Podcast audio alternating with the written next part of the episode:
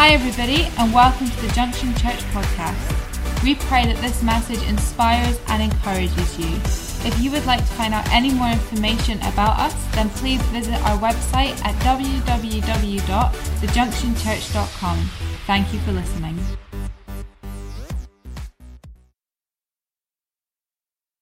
So, okay, here's a question for you. Have you ever been in a situation where you kind of you're trying to look good, you're trying to impress, you're trying to um, you know be respected in a particular in a particular area, and you're slightly out of your comfort zone, and maybe it's not all quite gone to plan. I don't know, maybe like some first date kind of territory, or um, for me, this is maybe a smaller one, but I don't know whether it's just me or whether this is a guy thing. Parallel parking. You know when you you know when you're like driving along, you're looking for a space, and there's a space. I can fit in that space. I fit in that space. I've now got an estate car, so I have to take a double double look. I can fit in that space, and then you're committed. So you put yourself on a little bit of a pedestal by committing to the parallel park. Because to commit to the parallel park, you've got to go past the car you're about to reverse. You, have got to go past, put your indicators on, then the reverse lights come on. You're serious. You're serious. So if any other cars are around, it's a pressure business. Um, there's nothing worse than committing to a parallel park and then it not quite oh, I've hit the curb. Oh, I've come in too sharp. Oh, I've not come in tight enough. Oh, having to do it again. Nobody likes a second attempt in a parallel part. You want to go in, one try, nailed it. Nailed it. You all know what I'm talking about here. So okay, so we're on we're on the same we're on the same board. I've got another example which is a little bit more personal to myself. I'm hoping that no one's been in this situation before. Um, when I uh, was 18, I finished school and I did a gap year before going to university. Um, if you know me, you'll know that's a big part of my, my history, my testimony.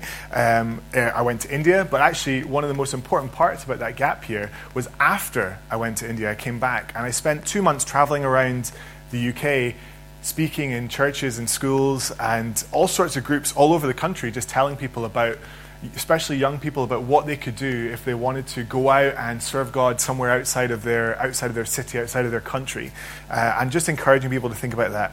And when you're young and you're in one of these kind of uh, short-term mission groups, they will throw anything at you genuinely they'll throw anything at you. So i did like old ladies coffee mornings. I did i taught at an all girls school uh, for the day. I, i've done um, rainbows or girl guides uh, all in this little two month gap. But um, one of the things that we would have to do a lot we'd have to sing quite a lot. That was a, that was a common one. And me playing the guitar uh, and, and, singing we, would often i'd often be asked to kind of sh- share a song share a song it's more spiritual if you share it rather than just sing at people. So I had to share a song. Now, I don't know anybody in the congregation, and they're looking at me like I, I'm some sort of I'm, I'm a missionary. I'm a missionary. I've been on mission. Therefore, I'm a missionary. And I'm something, I'm like, okay, I've got to carry this import. I'm respectable. I'm respectable. I'm standing in front of this, I'm uh, in front of the church with my guitar plugged in. And I start playing the intro. And I'm thinking to myself, crap, I can't remember the first line of this song. and you're just like, seconds stretch into hours and you just you just see everything just go into slow motion. And I couldn't, for the life of me, remember the first line of this song. All that I could remember was, my trousers are falling down. and I wasn't wearing a belt. And, and earlier that day, this puts you in the right kind of time frame. Early in that day, it was during the World Cup. It must have been, it was about 10 years ago. So, yeah, whenever that was. 2006, I guess, was the World Cup in 2006. Brian, you know that kind of stuff. James, you know that kind of stuff. Just nod at me, yeah? Yeah? World Cup in Europe? Is that what you mean? No, it was definitely World Cup. Definitely World Cup, I think. Maybe it wasn't. I don't know. Anyway, Sweden were playing England, and Sweden had almost scored a goal or had scored a goal. I don't know. It's football. I don't really care. And so I had, I was with a whole bunch of English people in England, by the way, and I jumped out of my seat as Sweden had scored or almost scored, whatever had happened. Let's say they scored a goal. It's more exciting. They'd scored a goal. It was the best goal you'd ever seen. And they'd scored a goal. I jumped out of my seat and, in doing so, popped the uh, button on my trousers. and I, you know, I didn't think anything of it until I'm sitting strumming my guitar, thinking, my trousers are falling down. I can't remember the first line of the song, and my trousers are falling down. So I had to take a wide stance. So you take, you take a kind of like, take a power stance. You know, I don't, I didn't have the hair for it like I do now. I could have, you know, really, really made a big deal of it now. But uh, I, I muscled through. And you know what? I kept, I committed to the intro. I committed to the first word of the song. I opened my mouth and I can't remember what the song was, but I started singing and the right words came out and I was saved. Um, yeah, but trying to look like the respectable spiritual missionary was all going a bit uh, skew for me in that moment. And I think a lot of times, you know, we can be so conscious of what other people think about us. We can so be we so aware, so focused on how much respect am I getting? How, how, much, are, how much am I, am I valued in this particular situation? And you know, sometimes we can get bruised and our egos can take a bit of a knock, and, and sometimes that's a good thing. Uh, and that kind of all feeds into tonight what, what I want to talk about, and, it, and it's the topic of honor. Topic of honor. And you might say, well, how does that relate to your trousers falling down in front of a whole, people, whole group of people you didn't know?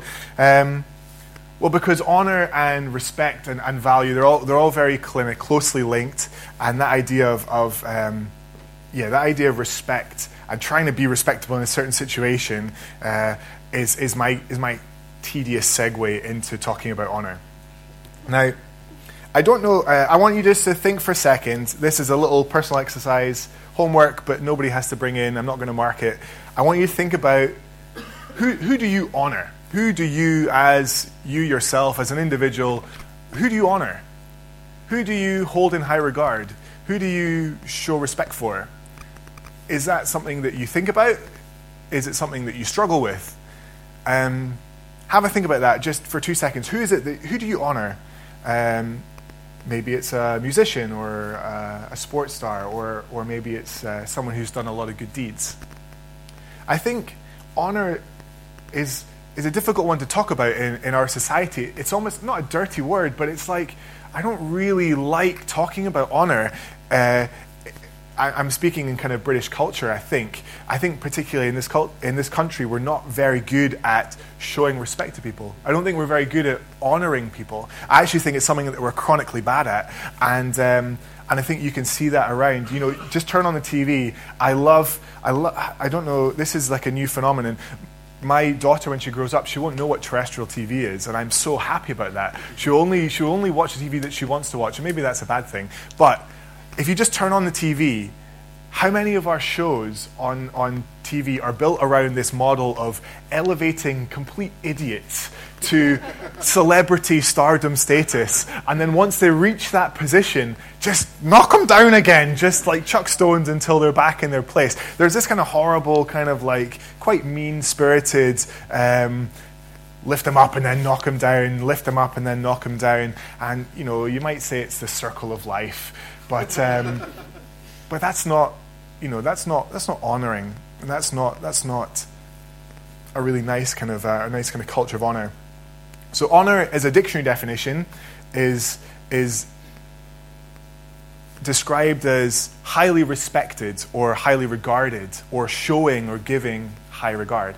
So it, it's tied to that word respect, but it's not, they're not synonymous. You can respect someone without necessarily honoring them. Honor is, is, is great respect almost. It's like respect and then some. Um, I think, you know, if you look around, you read the newspapers, or if you watch the TV, you see the sort of people that we as a, as a society lift up and, and honor, we, we show respect to. And it's, it's, it's often centered around what people have achieved. It's all about what you've done.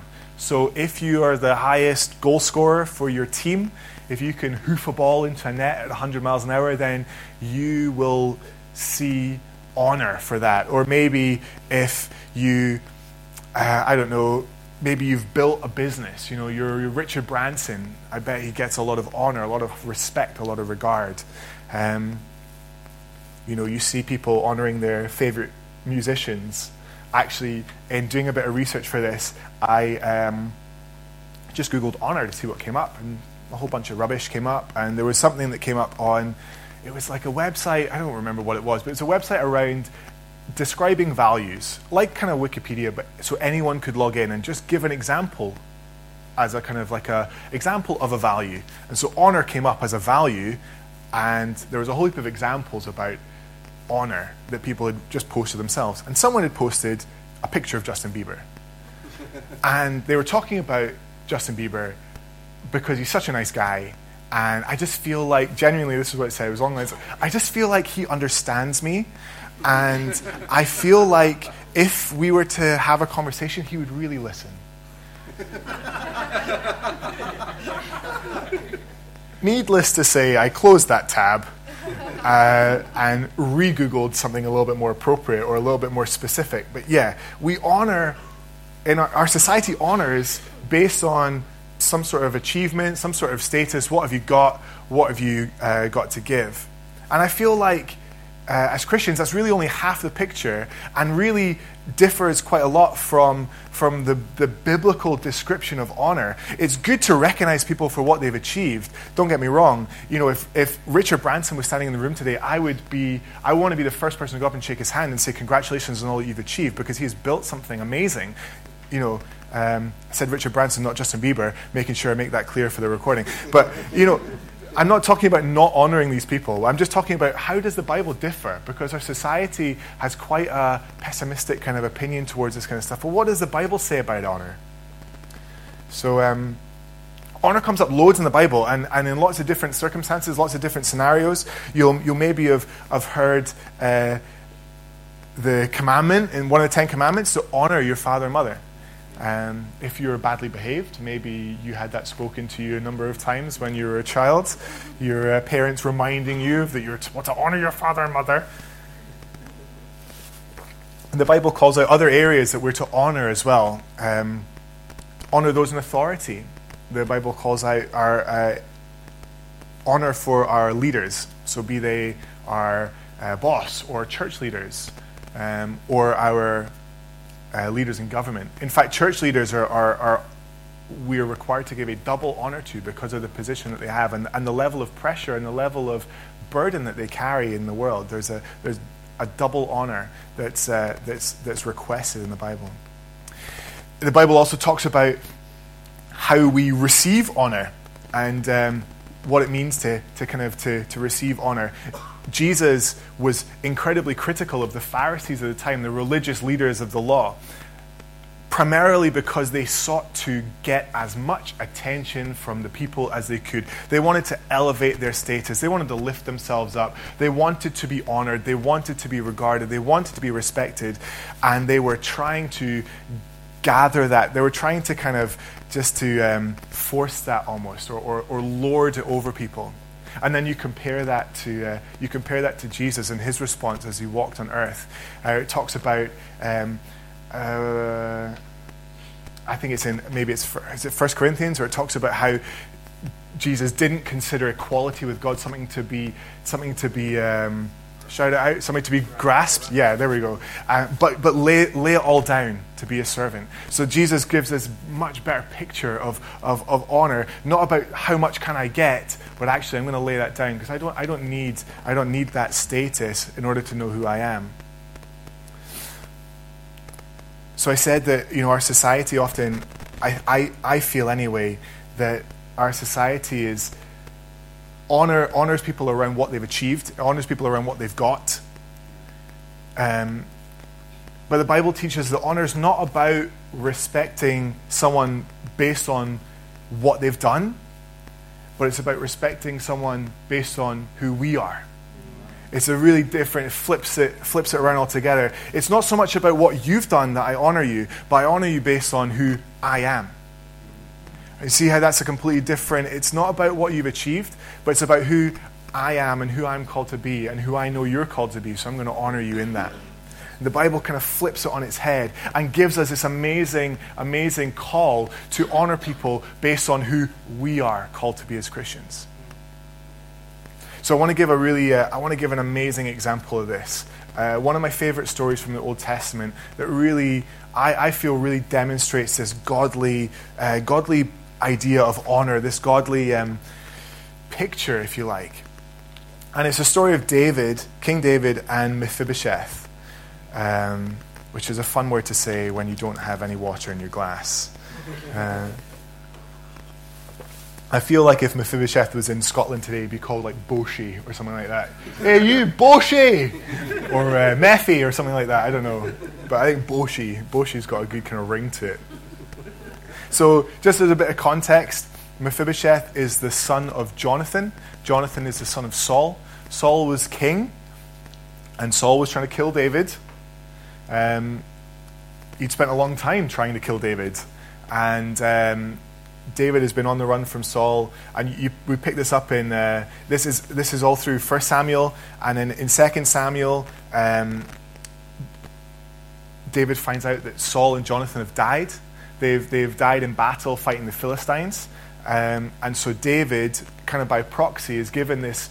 He's he's suddenly king over a united Israel, and he then spends the next chunk of time just clearing out enemies from the land. You can read it in 2 Samuel chapter 8.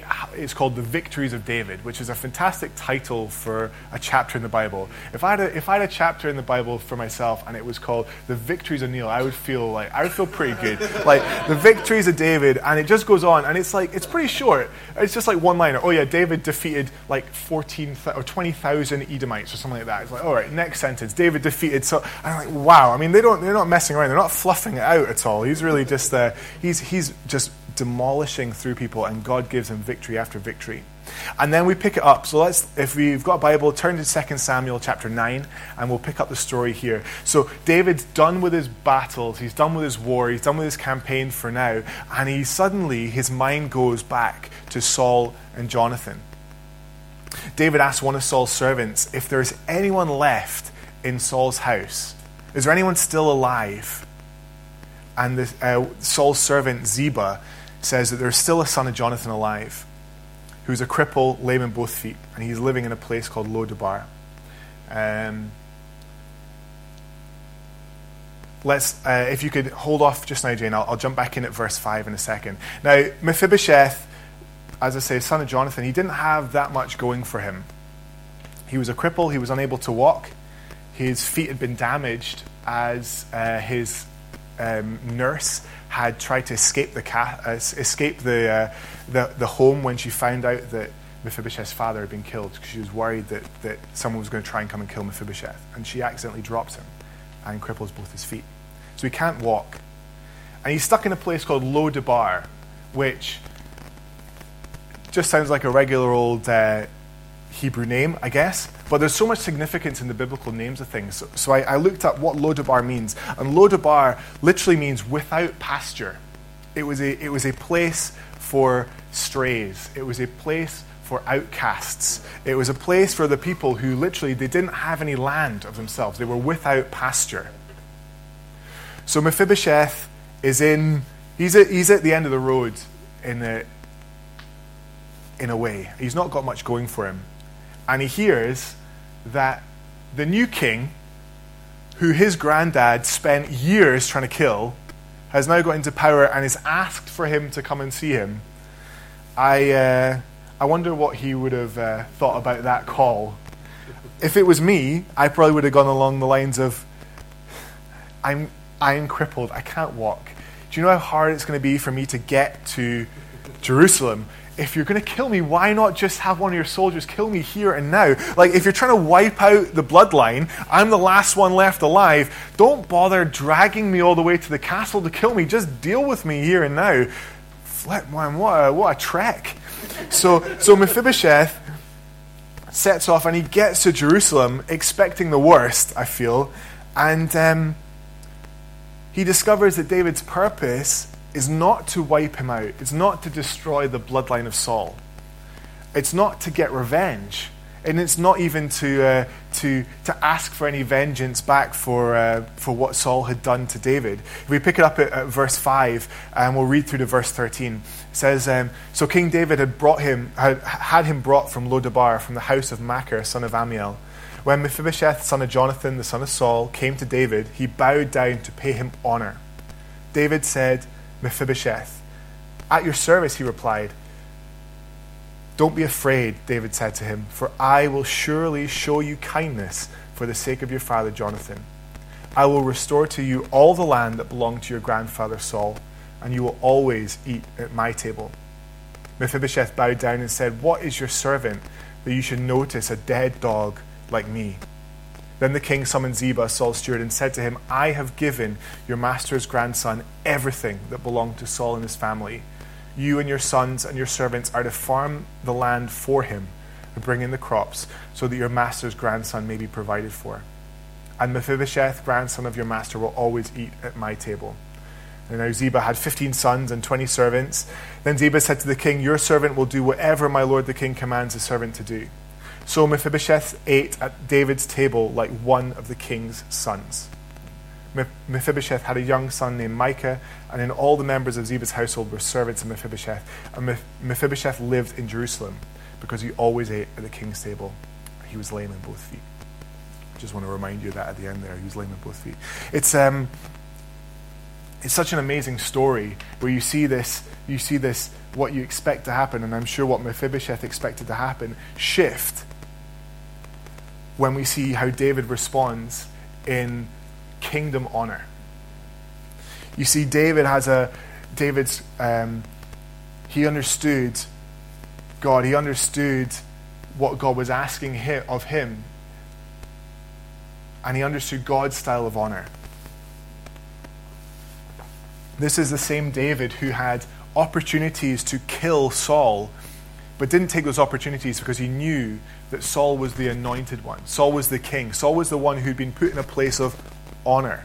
Who am I? Who, David, you've been told that you're going to be king. What do you mean, who are you? You're going to be king.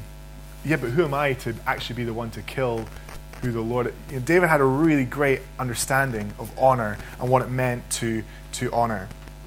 David didn't honor Mephibosheth for his achievements, didn't honor Mephibosheth for his status, didn't honor Mephibosheth for his wealth, he didn't honor Mephibosheth for anything that Mephibosheth had achieved.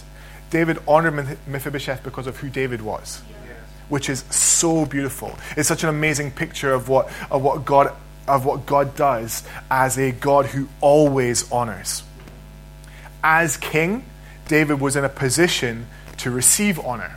And in fact, you see that in uh, verse, where is it, verse 6, when Mephibosheth got to David, he bowed down to pay him honor.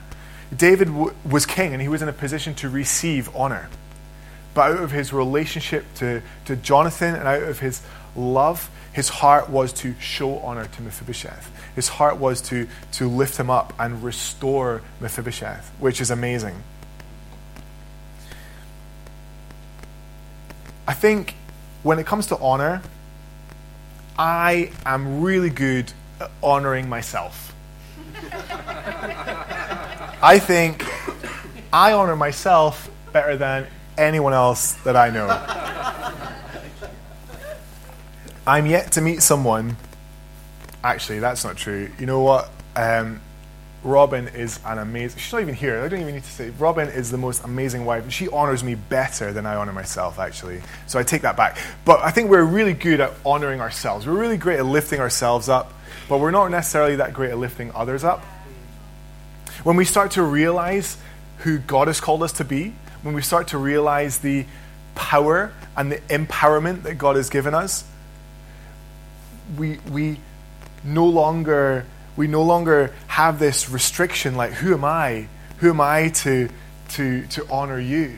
And actually, we realize, no, I've been, I've been given a great call here. I've been given a great responsibility. I've been given a great opportunity to honor because that's who God has called me to be. We, we start to feel empowered, and I absolutely believe that as a church, that is what we are doing here in the city, that we are empowered to, to honor others, to raise them out of the situations that, that people find themselves in. To call them out of their Lo-debar places where they are sit, sitting without pasture, without, without destiny, without, without a, you know, a ship without a rudder, when they're lost at sea, we get to call out of them honor. You know, when we start to, to turn our hearts onto the kingdom honor, when we start to turn our hearts onto how God honors and how God calls us to honor, we start to realize that we are not Mephibosheth in that story, but we're actually David.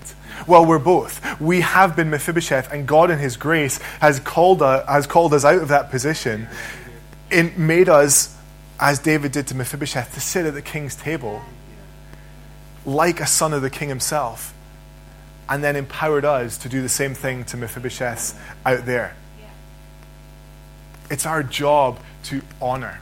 It's our job to honor.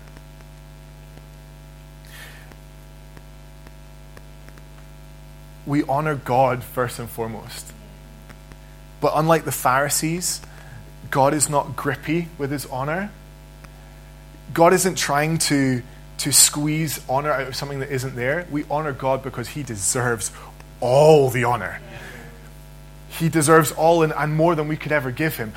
God is worthy of the honor. And if you look through the Psalms, you see David time and time again talking about how, how worthy God is and how he needs to just pour out honor and exaltation before God because of how great our God is. There's this amazing, uh, amazing uh, verse in, in Revelations chapter 4, uh, verse 11. It says, You are worthy our Lord and God, to receive glory and honor and power. For you created all things, and by your will they were created and have their being. You are worthy to receive glory and honor and power. You know, God doesn't demand anything which isn't due of Him. He is so, so worthy of honor. So, does that contradict anything then? That we're told to honor God and also honor people? How does that work? Can we honor both at the same time? Which is an interesting idea. You know, when we're told to honor people, it never comes at the expense or the detraction from the honor we have for God. It's all an umbrella under our honor for God. God is at the top, sovereign, in control. He's got all the honor.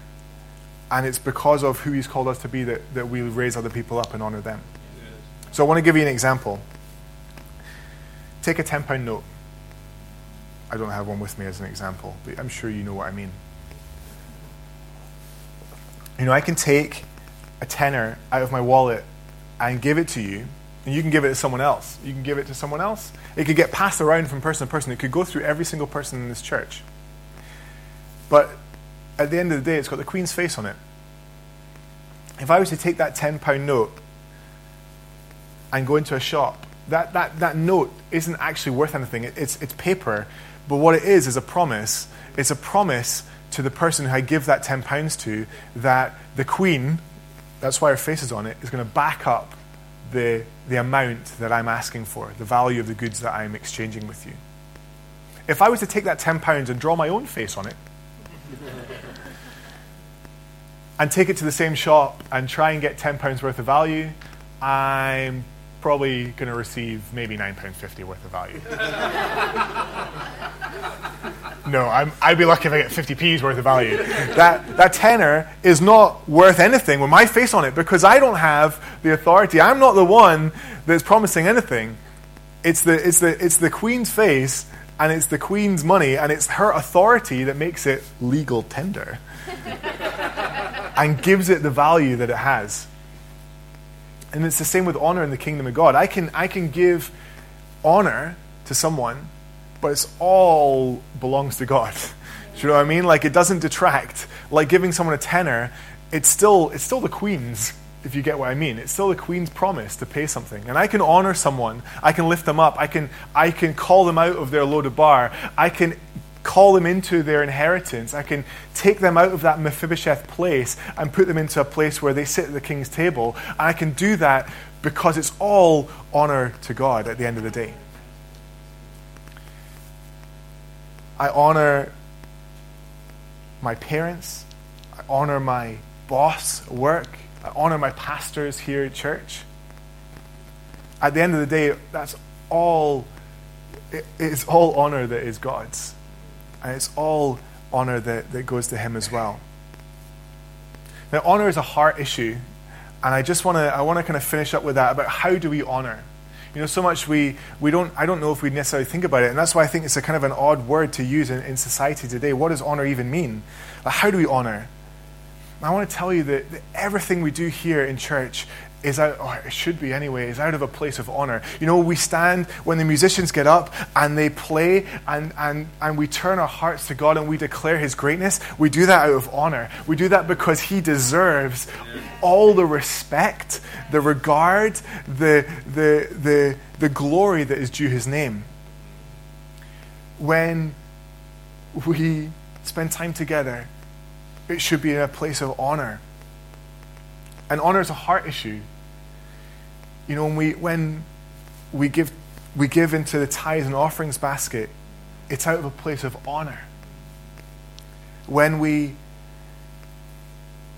speak over one another, it should be out of a place of honor.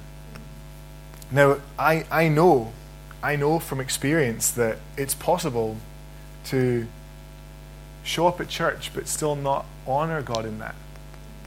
I know that it's possible to give into the tithes and offerings basket and still not honor God in that because it's a heart issue. David shows us this amazing picture of what honor from the heart looks like. He lifts up Mephibosheth not because of what he's achieved, but because of who God has called David to be. John chapter 12, verse 26 says, Anyone who wants to serve me must follow me, because my servants must be where I am, and the Father will honor anyone who serves me. So we get this amazing picture of how God asks us to honor and what honor looks like. It's a heart issue, and it is, uh, it is something that we are empowered to do. It's all going back to God.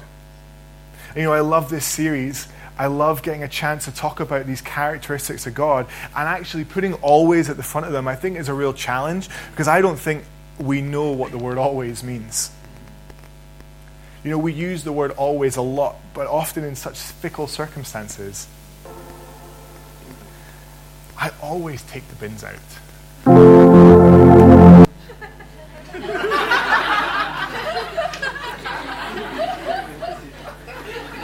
Thanks, Anna. Or when you're a kid, have you ever had that moment when you're a kid where you're like, we always have this for dinner? And it's normally a meal you've had twice in the past month, and you've decided, we all, always have this. You know, and when we say always, it has a fickleness to it. It has our humanness wrapped around it. It comes with bad memory, it comes with our changeable tendencies. But when God says always, yeah. it means always. Yeah. It means beyond time. Yeah. It means beyond your circumstances. It means beyond your action or inaction. Always. So when God says always honor, when, that, when we talk about that as a character of God, it means I'm going to call you out of that place you're in, regardless of what you've done, regardless of what you did yesterday. I'm going to do that regardless of what you did the day before. I'm going to do that because that's who I am. I'm going to, I'm going to lift you up. Our God is always calling us into something greater. He calls us out of our Lo-debar, out of our wasteland, out of our outcast town, and into his kingdom, into Jerusalem, into the king's house, at the king's table he sits us with him and asks us to eat, not just as a one off guest, day to day to day. Come back tomorrow, Mephibosheth. You will always eat with me. Always. God has lifted us up. Always. This isn't just a if you're lucky, you'll stay up. When God calls us up, He lifts us up. And God honors us, He lifts us. It's such an amazing, amazing picture. I want to lift I want to lift up tonight anyone in this place who feels like they don't have any honor to give. I absolutely believe that that is not true because God has spoken that over you. He has empowered you. He has lifted you up. He has given you a mandate, a calling, a destiny to do the same thing to other people. That's what we do here as a church. That's why our vision statement is that we are born for more. Because whatever you are born with, I'm going to call more out of you. I'm going to honor you and lift you up. It doesn't matter if you're in Lo-debar. It doesn't matter if you're crippled in both feet. I'm going to raise you up and have you sit with me at the King's table. Thanks for listening. Have any questions or you'd like to find out contact information or service times, then don't forget to visit our website www.thejunctionchurch.com. God bless.